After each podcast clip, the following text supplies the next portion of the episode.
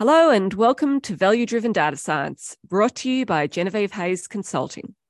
I'm your host, Dr. Genevieve Hayes, and today I'm joined by guest Dr. David Joyner to talk about Georgia Tech's pioneering OMSCS program and the role of technology in learning data science. David, welcome to the show. It's great to be here. Thank you for having me.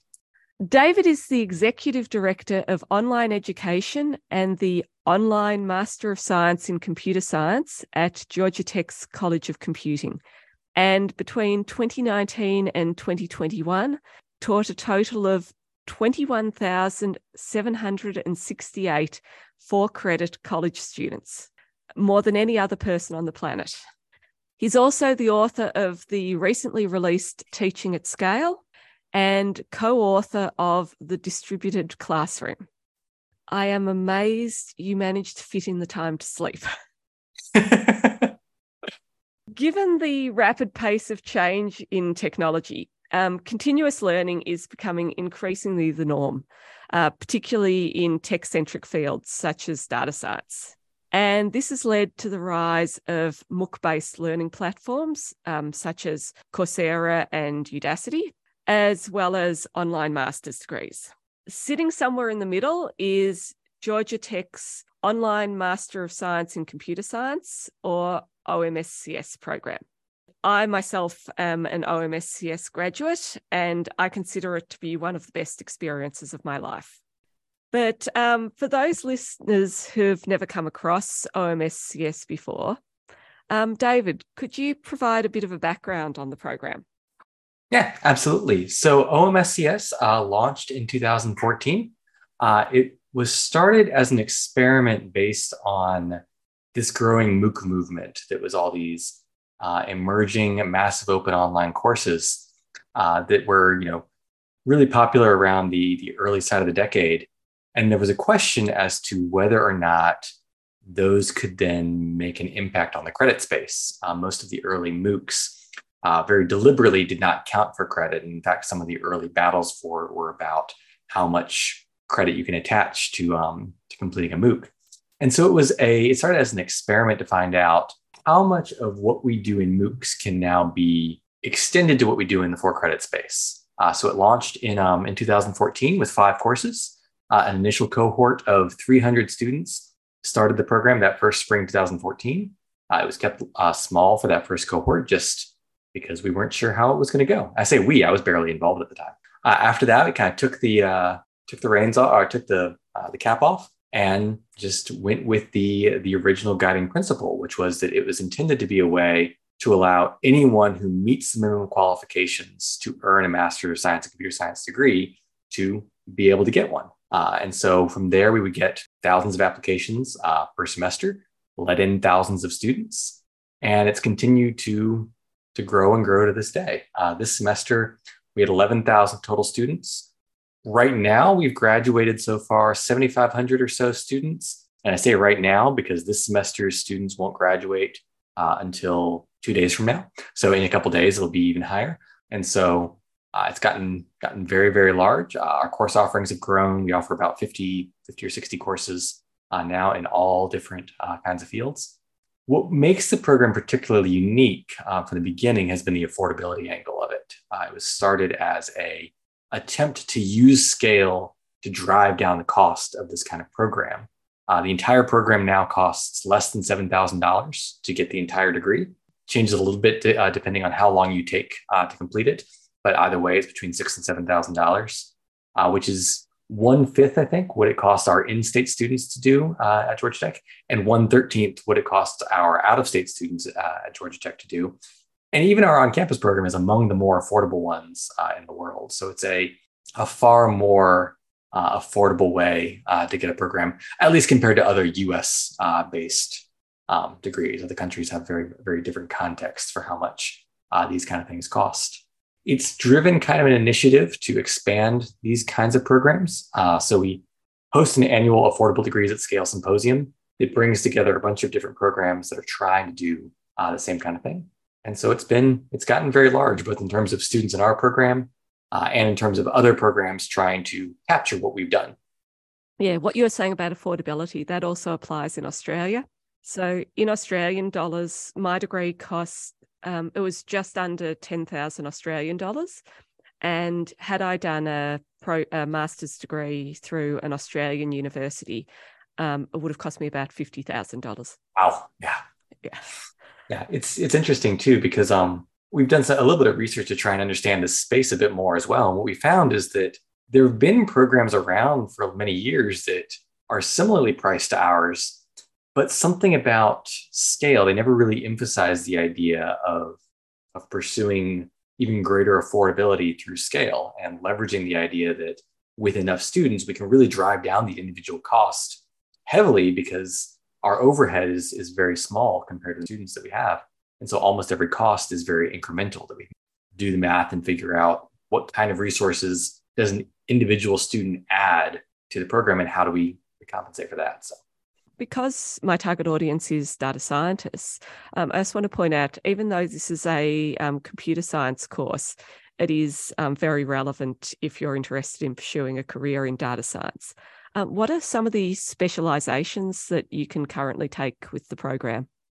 Yeah, so we currently offer 4 specializations in machine learning, computing systems, which is kind of a software engineering overall development specialization, a computational perception and robotics specialization, and an interactive intelligence specialization, which is kind of artificial intelligence meets human interaction kind of thing. Those are the 4 specializations we offer right now. You mentioned, your data science audience. We also have our a similar online master's in analytics program that's around the same price point. It runs in very much the same fashion. And in fact, many of our courses in the OMSCS program are available to students in the analytics program, and many of the analytics classes are available to students in the CS program. In fact, 3 of the 4 graduate courses I currently teach, I also have students join them from the analytics program. So I get a lot of students from over there as well. So it's very flexible. It's the CS program is built such that you really kind of build your own curriculum. You have some places where you have to take a certain classes and certain categories to qualify for the degree. But most of the choices you make, you have a lot of options available. The analytics program is a little bit more structured in what you take and when and what order, because it's targeting people with a bit less of a technical background. So it accepts people who have not had as much prior CS experience. I actually had no prior CS experience before I took OMSCS. And I remember I took your knowledge-based artificial intelligence course in my second semester. Wow. The first semester I took computability, complexity, and algorithms, which is computer science theory. And that almost killed me. You said you did that your first semester? Yes. Wow. Yeah. That's an intense way to start. Yeah, it seemed like a good idea at the time. I hadn't heard that it had a bad reputation. And I have the T-shirt that says, I survived CS 6505. And in second semester, I took your knowledge-based artificial intelligence course.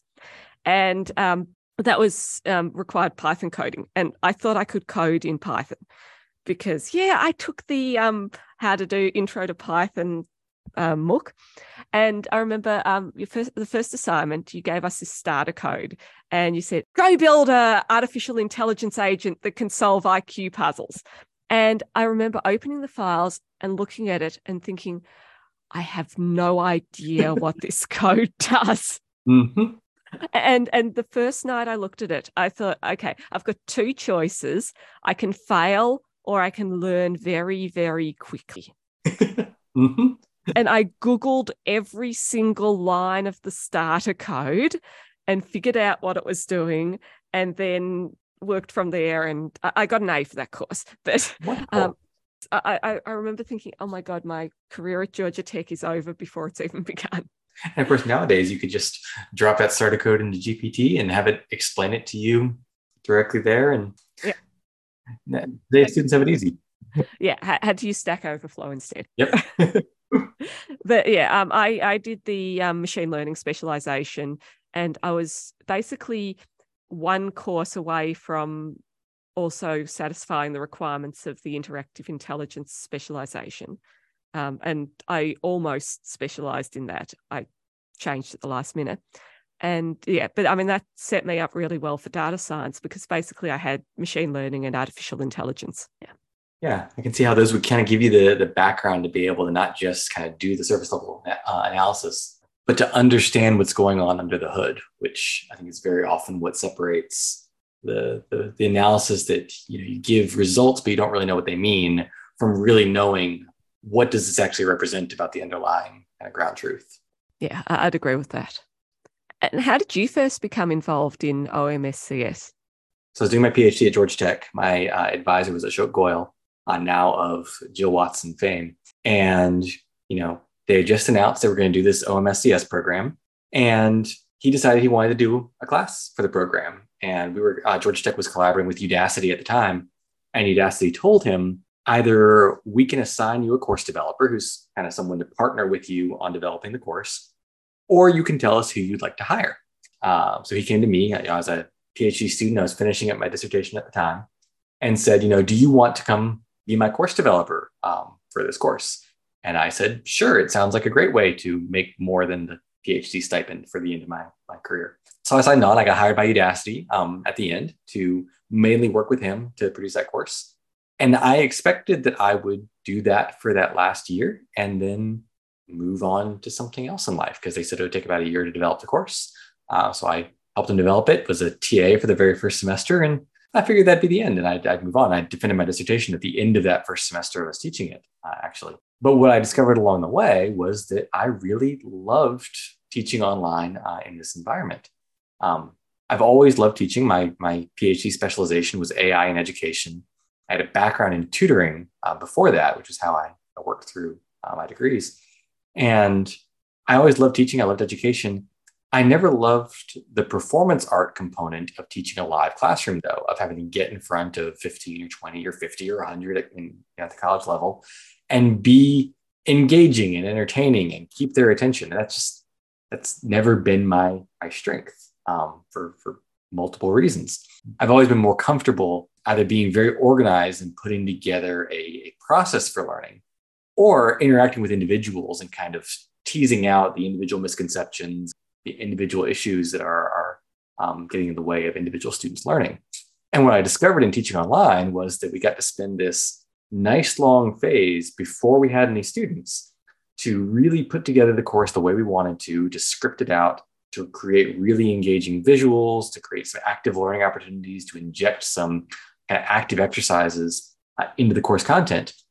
And we got to sit down and do that really well once, and then reuse it for a while, because, you know, at least in the field that we were teaching, the core fundamentals don't change over time. Now, other topics, you know, you have to revise it more often.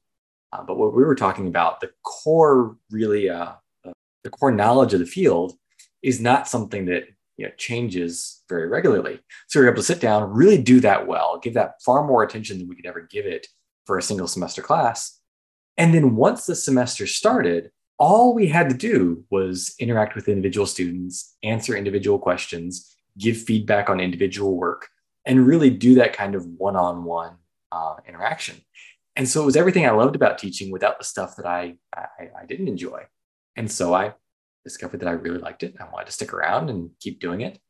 So at first I stuck around working on other courses, helping them produce other courses. And then I jumped back over to the Georgia Tech side to kind of play a role in helping the student experience in the program as a whole.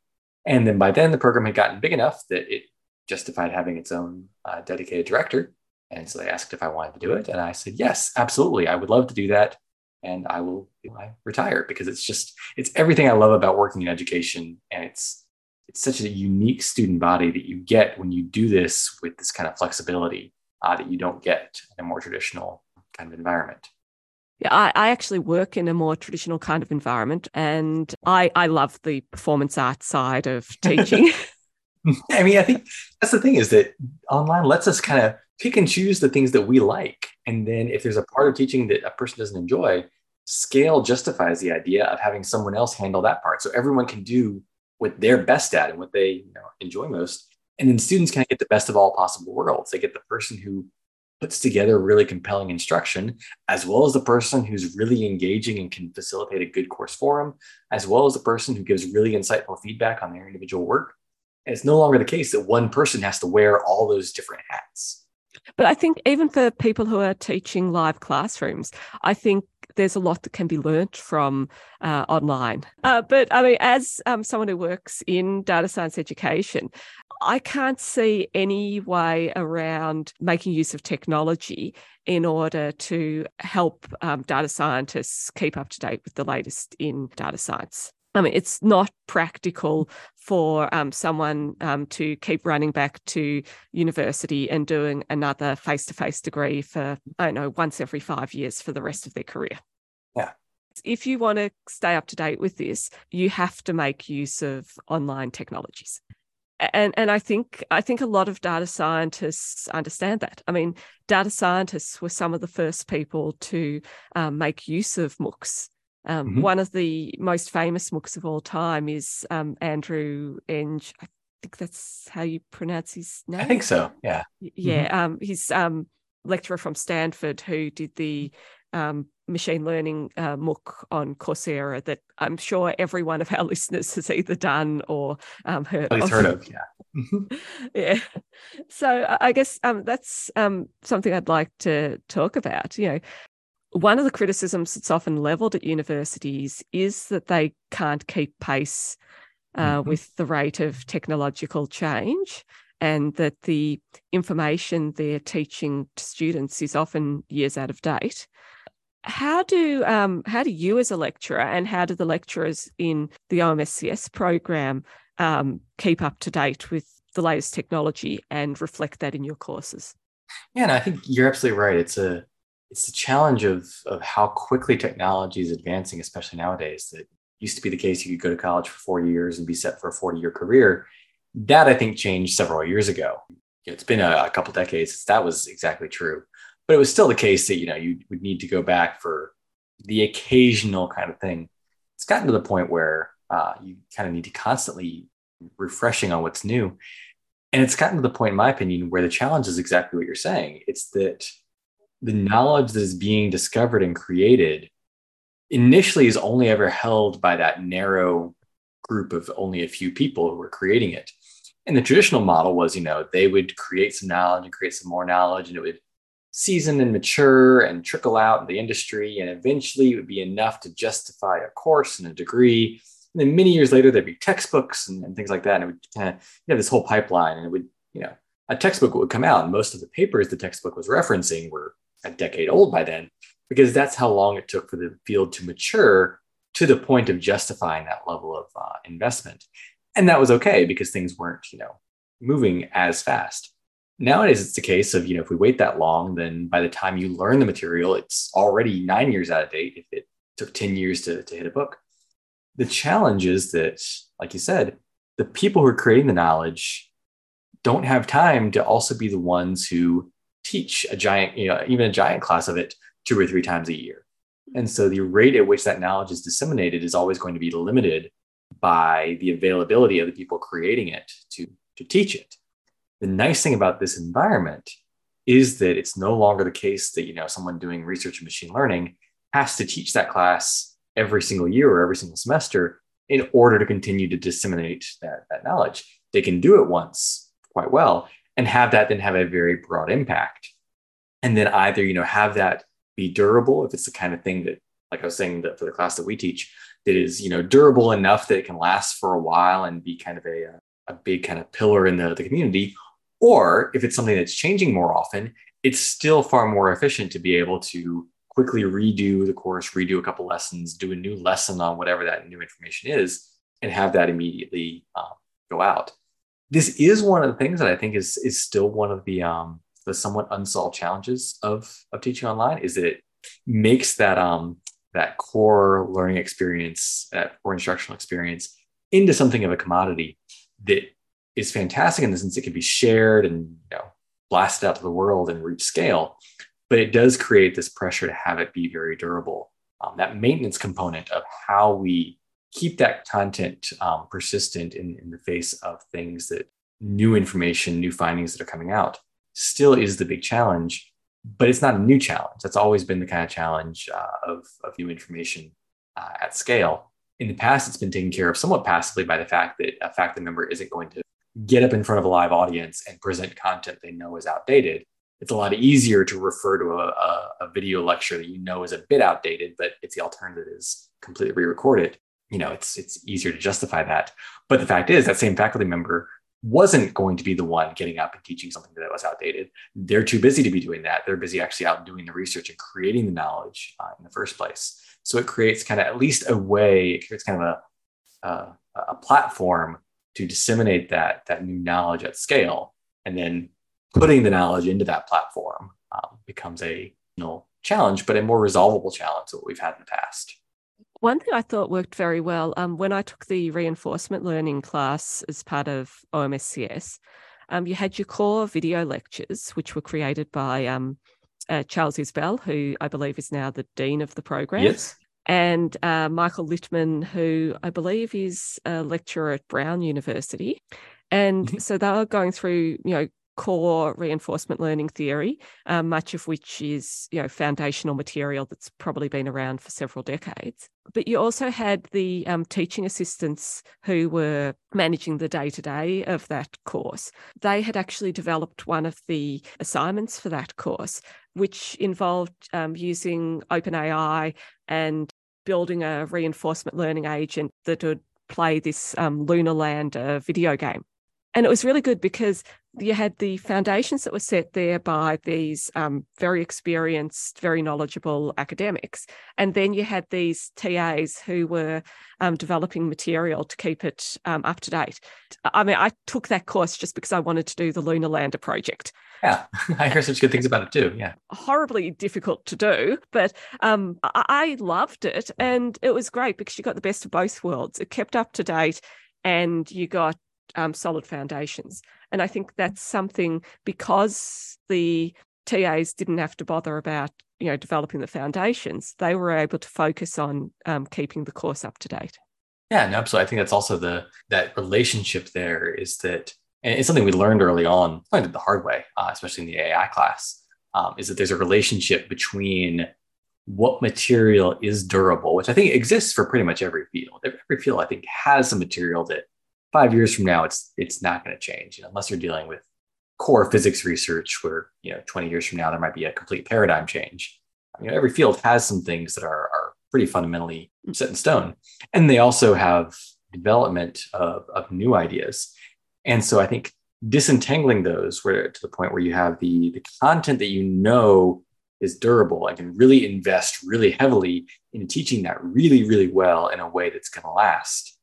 Because the content is worth devoting that attention to. And then have this other component that's able to be more rapidly retooled. And very often that's the assessment angle.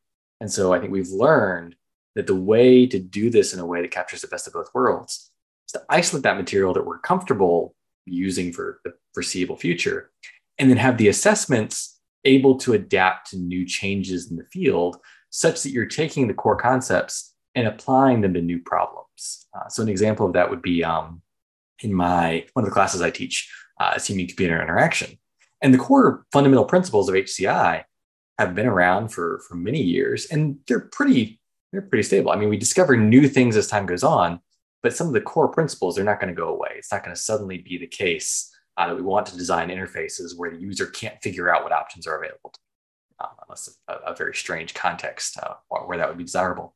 But the environment in which we're applying that changes. And a great example of that is the emergence of kind of audio menus audio interfaces since we first developed that course.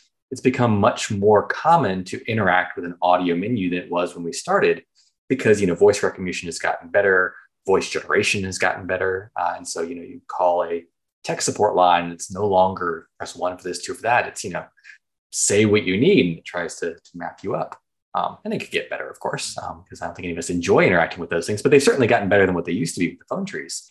And so in our class, we can now say, let's write an assignment where we ask students to apply these principles that we've taught in lectures now to audio interfaces. And it brings up some really unique kind of challenges because, like I said, one of the principles we teach is that a user using a new interface should be able to discover what options are available to them. It's the principle of discoverability.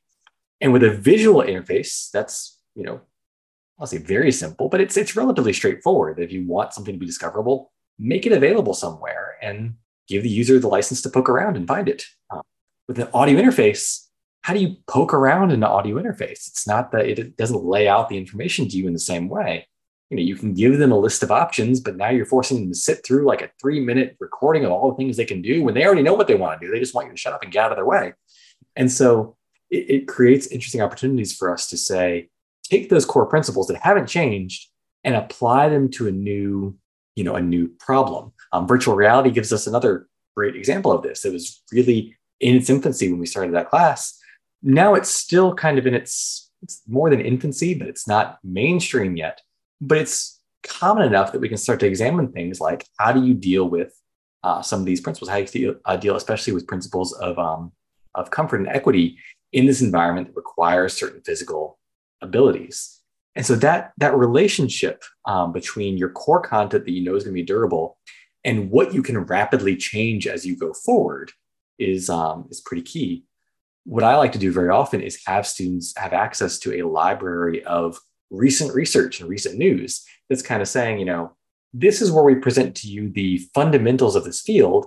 And now check out what's going on right now in this field, how it relates. So it becomes a way to keep them up to date on new initiatives and the new developments in a way that doesn't supersede the earlier stuff. It just builds on the earlier. What you've just described is one particular paradigm for how people can keep up to date. And, you know, I think about an alternative paradigm, which is the Udemy course. You know, anyone can just create a course on Udemy on any topic. And I'm guessing that you could produce, a normal person like me could probably produce a Udemy course in a relatively short period of time. I'm sure if I put my mind to it, I could have a Udemy course produced within 6 to 12 months. Oh, yeah. I thought you were going to say weeks. I'm sure I could. I'm being generous here. Yeah. but you know, so you've got one paradigm where you've got ordinary people can just churn out Udemy courses, but you know, I might produce the world's greatest Udemy course, but I might also produce something that's completely dodgy. And so I don't have that same credibility that a university has. On the other side, a university like Georgia Tech couldn't churn out a course as quickly as Udemy, but you've found a way so that, yes, you can keep it as up to date.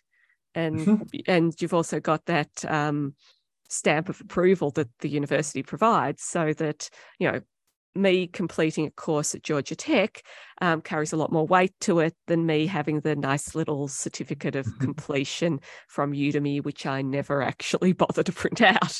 Right? Yeah, it's both the most exciting and most terrifying thing about some of these open education initiatives is that anyone in the world right now can sign up and start teaching a topic, which in some ways is really exciting because there's really gifted people out there who can explain things really well. There's people who are doing this for a career who in many ways are better suited to instruct on some topics because they know what it's like to actually do it, you know, in practice. Many of our faculty, they know the theories, they know the fundamentals of the field, but they haven't worked as a data scientist. They can tell you all about, you know, the math and the theories and the equations that go into some of those analyses, but they haven't been there on the ground doing it on a day-to-day basis. But that also means that because anyone can do it, you don't know exactly what someone's bringing to the table. And so you could have people teaching, you know, things that are fundamentally wrong. You know, I'm thinking especially in the realm of statistics where you get into some areas where, what's the old phrase? If you torture the data long enough, eventually it will talk, which is to reference the fact that if you analyze the same data often enough or over and over with different analytical methods, eventually you'll find something. That doesn't mean that something is true. It just means that all data has enough wrinkles that something will come out if you look at it hard enough. And so you could have people who could teach a course on how to make your data say whatever you want it to say. And that's not a good thing. This especially gets significant if you get into other fields as well, where perspective has there's much less objective right and wrong. You have many different perspectives. People can teach something as if it is the known truth in a field, But you don't know, is that actually what that field believes? Or is that just what I'm getting from this person? I won't name names, but I once took an education MOOC that actually came from a university. And it had an entire unit on how valuable it would be to diagnose whether your learners are visual, auditory, or kinesthetic learners, which, if you don't know, there's no research to defend the idea. In fact, learning styles have been one of the most pervasive myths in education for the past numerous years. And yet here's this course being taught by a university saying that this is a good and research-backed thing to do when there is no research for that. And so it's a little scary that you don't necessarily know what you're getting from a particular course or a particular source. But it's exciting also that no longer do you have to jump through all these hoops and devote your entire life to teaching just to have an impact. My hope is that things like our OMSCS program, the same way it kind of balances staying current with creating really reusable content, I think it kind of strikes that balance as well, where because we hire so many teaching assistants, who don't know, we hire about 500 teaching assistants in the program, and calling them teaching assistants really does them a disservice. They're working professionals most often who have experience in their fields, and they're joining this program as TAs to give back to it because they believe in mission. And this isn't just speculation. We actually have research to support the idea that that's what motivates them to join and stick around. And they stick around forever. My longest tenured TA has now been with me 7 years, I think. So they stick around for ages. But I think that it kind of starts to get at this middle ground in a nice way, because these are working professionals who can inject their real world experience and their perspective into the courses they help out with, but they're put into a framework that has the safeguards to ensure this is still a course that is worth credit at Georgia Tech, that is representing the state of the art of the field, and has all the guarantees that go with being a traditional college course, without being as, just at the whims of what an individual professor can provide, the way a traditional course has been. So you kind of get hopefully the best of both worlds. Yeah, I found when I was a student, me personally and many of my fellow students, we all preferred the online TAs to the ones who were the on-campus ones, because the online ones actually understood the online experience, whereas the on-campus ones, they just didn't quite get it. Yeah, it's kind of, I'm sure the same thing applies the other way around, that the on-campus TAs, I'm sure, are great TAs for on-campus students because they're all operating within the same kind of modality. I remember we had an early experience with scheduling office hours, and the on-campus TAs all wanted to schedule office hours during the 9 to 5 because that made sense. This was kind of their day job, and it was, between their own classes and things like that. And no one would ever come because the online students all work for a living. And so they would all go to the other online. But the nice thing was the online TAs, they would schedule office hours after hours or on the weekends because they also worked for a living.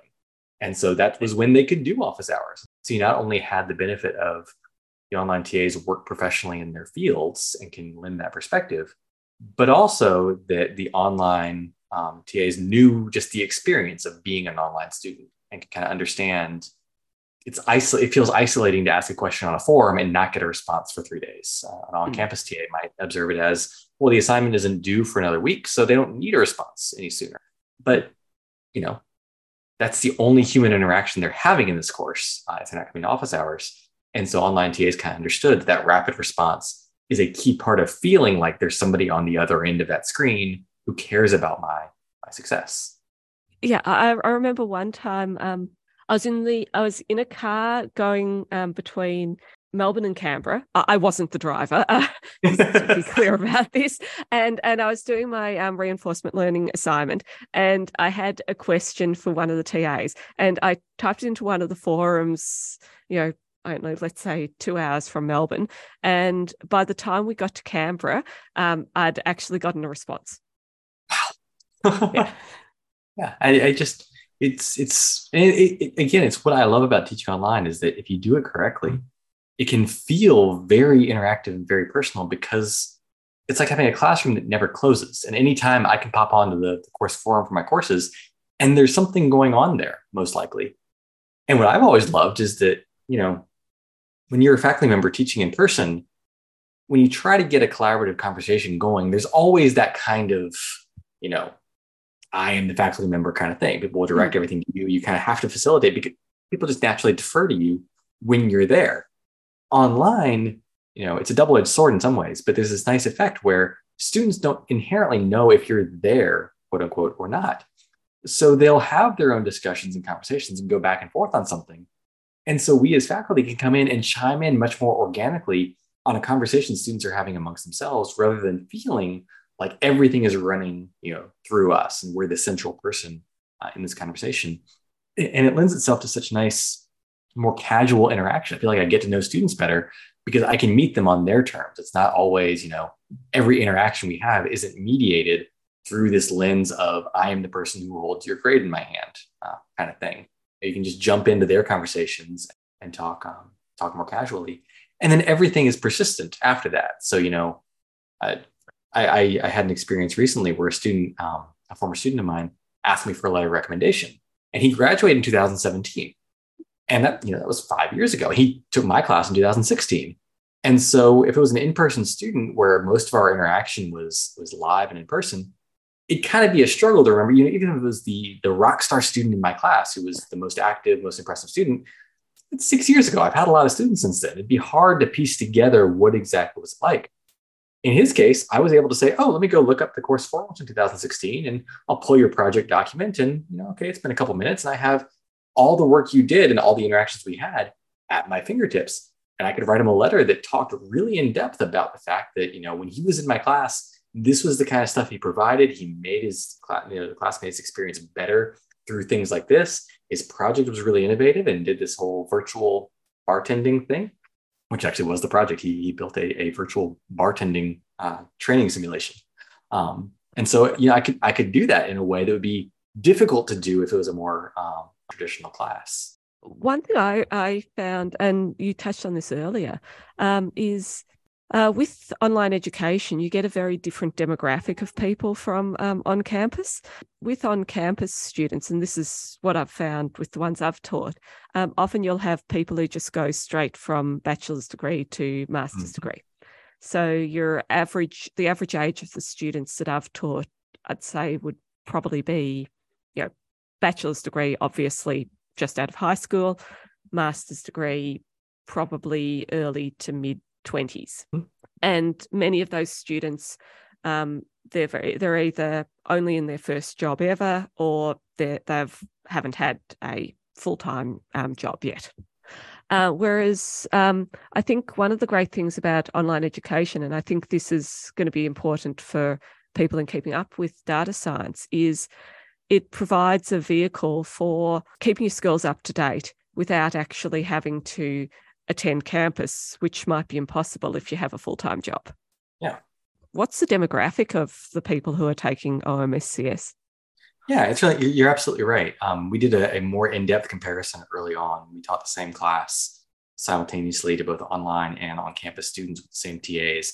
It was when we discovered that online students were actually doing better on our assessments than on-campus students, which is its own whole box to unpack, because when you really get down into the nitty-gritty of it, it's apples to oranges, even if you're giving them the same assessments and the same graders, because different professional backgrounds, different competing interests and things like that. I give that caveat just to say, I don't think it's necessarily important to be able to say that the online students do better than the on-campus students. But for that particular analysis, that's what we found. But at the time, we found exactly what you're saying. Our on-campus demographics, average age was 23. I think it was 23 or 24, fresh out of undergrad. 85% of our on-campus students are actually international students, which is non-intuitive. So at the time we did that analysis, 85% of our on-campus students were international. 80% of our online students were domestic. Since then, that's changed. We're now closer to 50-50 in the online program, but the on-campus program has stayed predominantly international. So the on-campus is very predominantly international students who finished their undergrad at an international institution the year before and are coming over to Georgia Tech as their first, as their master's directly after their undergrad and as their first educational experience in the United States. Whereas our online students, their average age was 36, 37 early on, and mostly were here in the US. Since then, it's gradually shifted to be a bit more representative, I'd say, of the world as a whole. Nowadays, we're at, I think, so right now we're at 1/3 of our online students are U.S. citizens, 1/3 are U.S. residents, or I'm sorry, 1/3 are U.S. citizens who were born in the U.S., 1/3 are people who immigrated to the U.S. and maybe citizens, may not be, but they live in the U.S., but they're from somewhere else. And 1/3 are current international students who are currently living outside the United States. Average age has dropped to about 30, which I think a lot of that comes from the kind of the latent demand that we see, which is that when you first launch this kind of thing, you're getting a whole swath of people who would have done this 10 years ago if it was there, but now's their first opportunity. And as we've gone on, we've seen it drift more and more to, they did their undergrad since it launched, and now it's their way of upskilling or reading to their career, but they still are more mid-career individuals. So that's been interesting to see as well. It's interesting to think that now that we're finishing up right now our, can I do math? We're finishing our ninth year. Yes, we're finishing our ninth year of doing this, off by one error. And so if our average age is now around 30, that means our average student nowadays were doing their undergrad when we launched this program. And so they actually could have jumped straight into this. They just didn't at the time. So that's been interesting to see. But I think averages only tell part of the story, because what's also fascinating is that, although our average is older, more experienced, the distribution is incredibly wide. Our oldest student that I know of this semester is 68. As far as I know, our oldest student ever, I think, was 74. Wow. And then our youngest student was 16. And so we've got a huge variety of people in the program, just based on the scale of everything. And the unique thing about that online platform is that there's so much more opportunity for them to impact the experience of one another. I always compare it to the in-person class, where you can get in group projects and a really good teacher will pull out the individual experiences and use them to impact that in-person class. But that's difficult to do when you have a kind of a synchronous audience. It's captive, and you have a limited amount of time to have them interact with one another. And it's also difficult when your in-person audience is very homogenous. It's very largely that narrow age range and that very specific kind of background.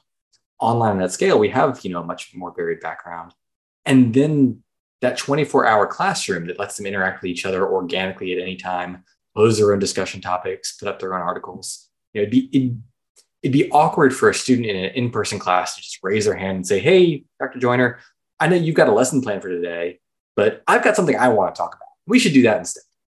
It'd be great, but it's awkward to do. Online, they can do that. They can go onto the course forum and say, "Hey, I came across this really interesting article," and put it up.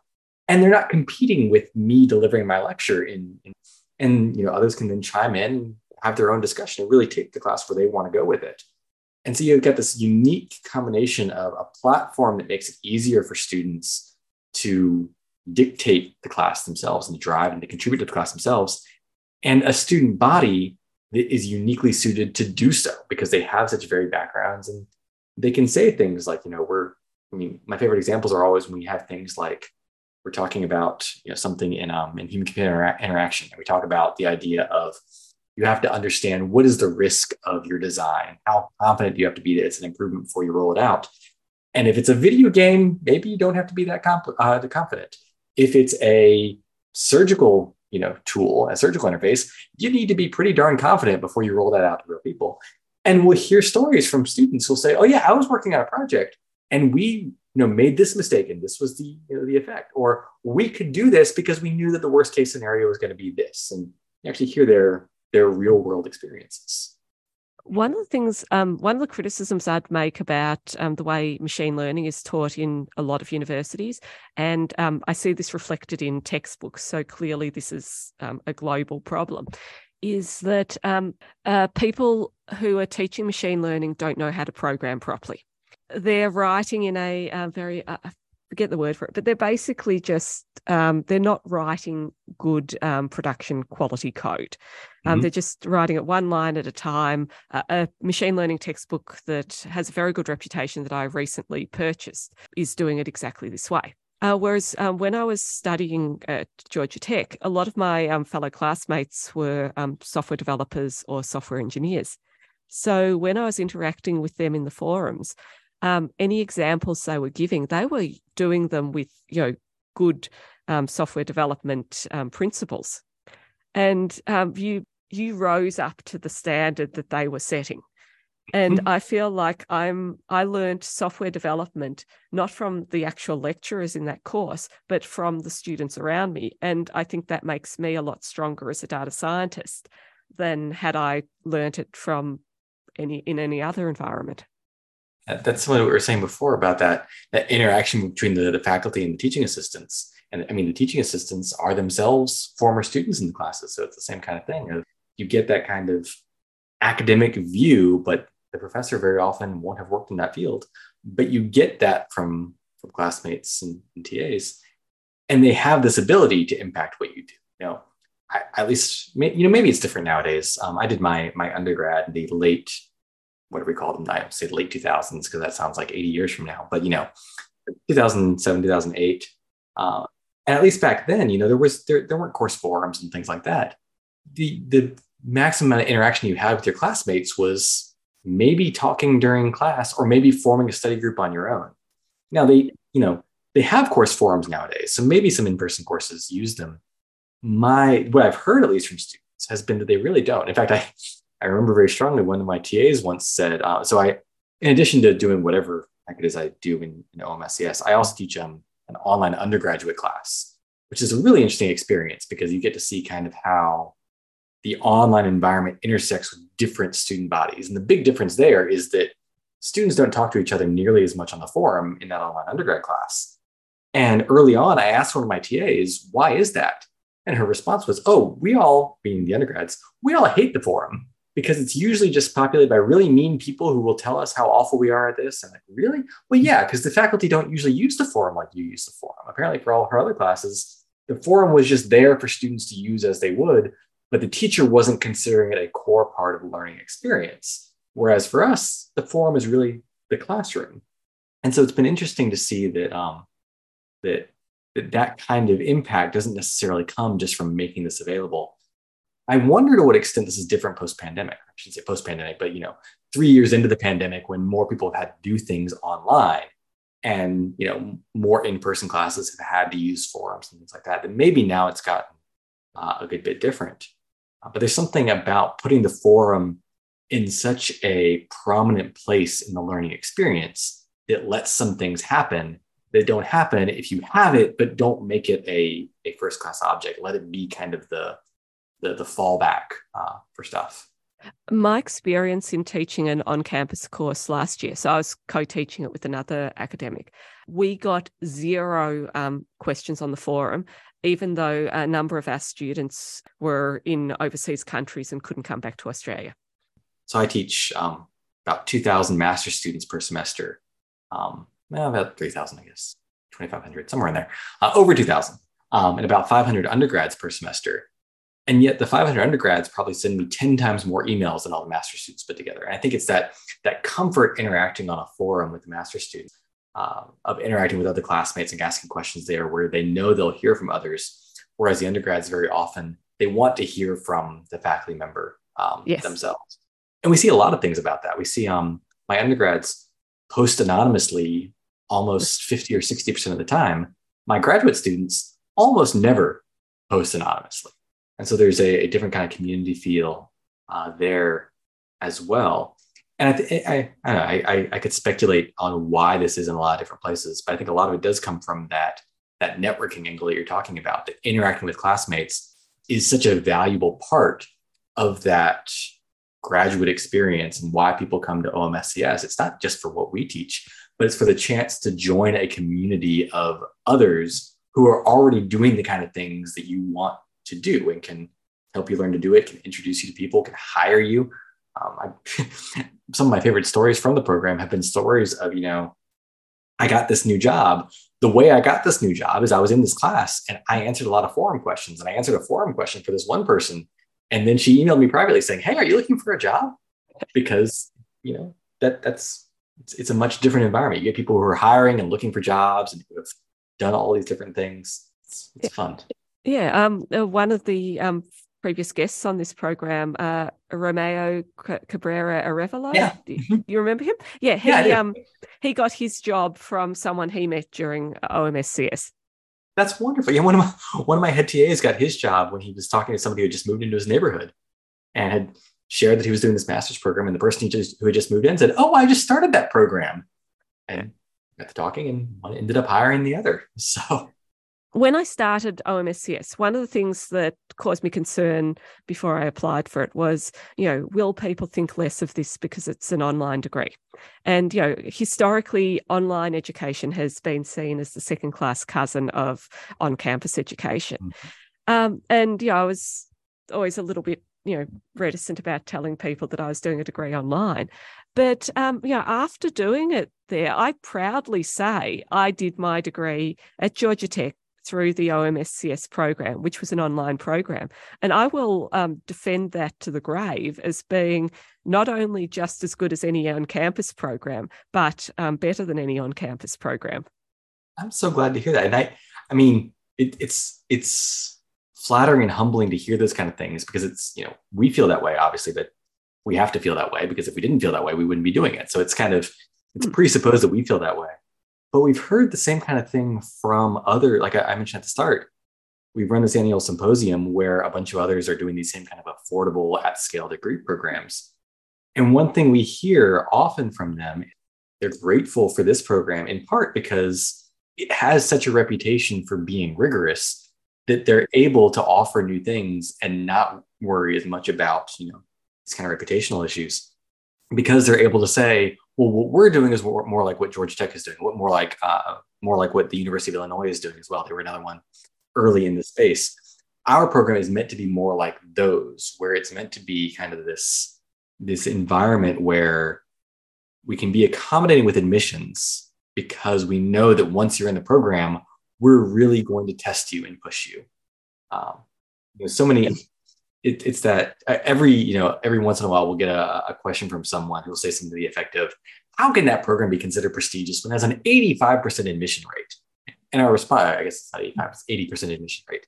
And our response is to the effect of, why are you judging programs by who they let in and not who they let out?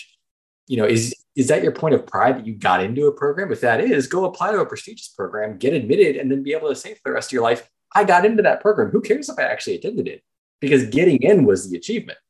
But these programs, these new affordable ones, are really geared towards the idea of, if we think you have a chance of succeeding, we will let you in and prove it, because that's what we're here to do. We're here to open up opportunities, expand access to these kind of things beyond what they've traditionally been, where you have to be, affluent enough to take 2 years off of work and devote six figures to going and getting a master's degree. If that's the only audience we're reaching, what are we doing? The wrinkle to this is that in order to have that accommodating admissions policy, which for those who don't know, we say anyone who meets our minimum criteria gets into the program, and there is no cap. So, we'll let in whatever fraction we have to and whatever number we have to, and figure out how to handle everyone later. Fortunately, we've seen the growth has been linear. So we've been able to scale up in a more controlled fashion. But it's never been a case of we let it or rejected anyone because we didn't have room for them. But the only reason why we can do that is because we also have that affordability angle. And when I say we, I don't just mean Georgia Tech. I mean this community as a whole. The only reason you can do that is if you're affordable. Because if you're not affordable and you let in a bunch of people that could succeed, but you're not really confident that they will, then you're just being predatory. You're just taking people's money for something they don't have a chance at. But if you're a low tuition point, for us it's $500 per class, we can afford to take chances on people and say, come join the program. If you take the first class and find out that this isn't for you, you're out $500. Now, $500 isn't a small amount of money, especially for international students, but it's not the $10,000 you'd have for a single semester of tuition in a traditional program. It's not going to set you back financially for the rest of your life because you've got student loans on this program. And as a result, my mantra is always, I'd rather accept 9 people who won't finish than reject one person who would have, because it's about expanding that opportunity and giving it to people who haven't had all the advantages before they've gotten to our program. But again, you can only do that if you're not going to irreparably damage the future financial, you know, options of those 9 people who got in and ultimately weren't able to persist. Yeah. And it's very much a MOOC approach to admissions. Yeah, absolutely. I think it's, and the other thing we've discovered in the process is that it's really hard to predict who's going to succeed at these programs because, you know, we'll have students who on paper, this person is, you know, a shoo-in. Of course, they've, you know, they did a bachelor's in computer science. They've worked in software engineering for 15 years. They're going to be one of our best students. And they'll fail out after a semester. And the reason is because they did a bachelor's in CS and had 10 years of software engineering experience and thought they were going to be able to skate through and got in and discovered, oh, I'm still going to have to work. And that's not what I was signing up for. And then on the other side, you'll have the student who, you know, they did their undergrad in psychology 30 years ago, have been out of college for that long, took a couple community college classes in computer science. And on paper, they're just barely over that line. But they're entering the program knowing, okay, I don't have a strong CS background. If I'm going to succeed, I have to devote 10, 20, 30, 40 hours a week to succeeding in this program. And they're ready for it. And they really devote themselves and they get through. And those are the kind of things they don't come out on an application. You can't gauge commitment on the application on its own. And that was exactly my experience. I know my background was in statistics and actuarial. I could program in SAS. I could program very poorly in R and Python. I was actually told by some other programs that I would not meet their admissions criteria because I did not have an undergraduate computer science degree. Mm-hmm. And Georgia Tech admitted me. And my first year in Georgia Tech was absolute hell. But don't let that stop you, listeners. Yeah, don't let it stop you. But the thing was, because I was admitted to a program that, you know, I was way behind anyone with those CS undergraduate software development experience, it forced me to raise myself up to that level. And I know that if I had have done a degree where, you know, there are similar type degrees where they teach you introduction to Python as part of the master's. You know, mm-hmm. Georgia Tech, their approach was, you don't know this language, go learn it yourself. Yep. You're master's students. We're not going to waste our time teaching you. It's also the nice thing about the flexibility too of being online and asynchronous is that you don't have this dynamic where, you know, you're here on campus for 18 months and that's how long you have to learn this. Yeah. It's a case of, you know, if you need to take a semester off to go brush up on Python and come back and then take the class, go for it. You've got 6 years to finish the program. Hold on. I could have done that. Yes, you could have taken 6 years. No, I finished mine in 7 semesters and I didn't take any breaks. And wow. That's fast even for someone who, you know, has a strong background in this field. So our average is an average graduate will finish the program in 10 semesters, 1 class per semester. Well, what happened was I took computability, complexity and algorithms in my first semester, which is computer science theory. I was spending 30 hours a week on it because I was like, you know, going from zero. And then when I took your course in second semester, I was doing 25 hours a week. And I basically normalized 25 to 30 hours a week. So then I decided, okay, I'm used to that now. So I'll just keep working at a pace of 25 to 30 hours a week. So mm-hmm. if I saw that in the reviews that one of the courses I was taking only required 10 hours a week, it's like, I can do a second course. Yep. I'll regret it here, but yep. Yeah. Final semester, I wanted to get out. So I had 2 courses left and it's like, yeah, the total expected course load for this is 40 hours a week, but yeah, I'll be fine. It's the end. So at least there's a light at the end of the tunnel. I don't know. It strikes me as similar to the advice I've heard for having kids of, you know, having multiple kids. The advice I've heard is never let yourself get out of diapers, which is that once you have, you know, your youngest is out of diapers, you'll never want to go back to changing diapers again. So if you want to have another one, make sure that the second one or the third one comes before the previous one is out of diapers because you won't want to go back. I feel like the same kind of thing applies. That if you take a class in spring and fall, you take summer off and then you're used to having that time back again. You're not ready to go back the following fall. So Yeah, that was exactly it. Yeah, I knew if I dropped down to below 25 hours a week, I'd never be able to do it again. Mm-hmm. And I knew if I took a semester off, I'd never be able to do it again. So it's like, I'm just going to make my life hell for 2 1/3 years and I'll get through this. And I think I've heard that from many people, and that's what reassures. So for those who don't know, I'm a 3-time Georgia Tech graduate myself. I did my bachelor's, master's, and PhD all there. So I have a very strong personal motivation to make sure that the OMSCS program represents the authentic Georgia Tech rigor and experience, and nothing represents the Georgia Tech authentic experience more than that philosophy of, oh my gosh, it was so hard while I was there, but now that I'm past it, I'm so glad I did it. That's what Georgia Tech has always been. It's always been a place of, we'll give people chances. We'll, let you prove yourself here, because we don't, put a whole lot of stake into whatever you did before, because different schools are so different, different backgrounds, and people go through different things. One of my best students is someone who had a poor undergrad transcript just because he wasn't ready for college at the time. It's been 15 years. He wouldn't have gotten in anywhere else with those scores, but who cares about your undergrad GPA 10 or 15 years ago? That's like asking for your SAT scores for graduate admissions. So give them a chance. And if you're a highly selective program and you only have 100 spots, then absolutely, you have to use every data point you can, and you bet on the sure things. That's why it shouldn't, it's not good to have to be highly selective. I say have to be very specifically, because if you're in person, you're limited by the size of your classrooms and things like that.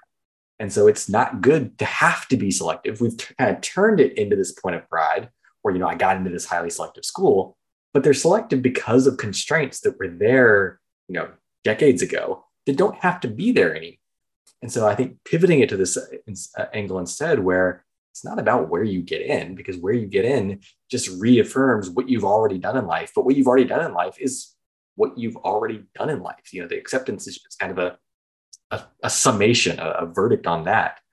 That's not why you go to college. It's not why you get a graduate degree. It's not just about getting into the program. It's about what you learn and prove while you're doing it. Yeah, and that's what I found with Georgia Tech. It wasn't about me getting a certificate that said, congratulations, you got into Harvard, Yale, whatever. It was about, I did not care. All I cared about is, how much did I learn? And I remember I was taking the machine learning course that Charles Isbell teaches. And I was taking it the same semester as a work colleague of mine was taking a machine learning course at an Australian university. Or maybe it was one semester before, whatever. Anyway, I was comparing the syllabus for that. And we learned 3 times the amount that she did in an equivalent semester in Georgia Tech than she learned at this Australian university. And yeah, that semester was hell. Mm-hmm. But but you learned so much, and you learned, I think, under the kind of conditions that transfer too. So yeah, exactly. I mean, I one of my favorite movies ever is G.I. Jane. Have you seen it? Yeah. Mm-hmm. Yeah. And that is just the perfect metaphor for going through Georgia Tech. I mean, your life is hell, but if you don't ring that bell and go out, you are so damn proud of yourself at the end. Yep. There's a reason why Georgia Tech graduates, we don't ask each other, when did you graduate? We ask, when did you get out? Because getting out is the achievement. It's, surviving and escaping and looking back on the experience and seeing how it shaped you. Understanding that, yes, it was very difficult and there were times I wanted to quit. And if that wasn't the case, then you wouldn't be getting something valuable for your life out of it. Yeah, exactly. And I mean, I remember during my final 2 semesters, I had a countdown of the number of weeks that it'd take until I graduated. And I remember when I got down to 0, I wrote on my countdown calendar, I got out. Yep. For our listeners, this conversation was originally meant to be just a single episode, but shortly after this point in the conversation, David and I got to talking about ChatGPT and ended up running to almost 2 hours. So I've decided to break this conversation in 2 and air the second part next time. Thanks for joining me, David. Absolutely. Thank you so much for having me. And thank you also to our listeners.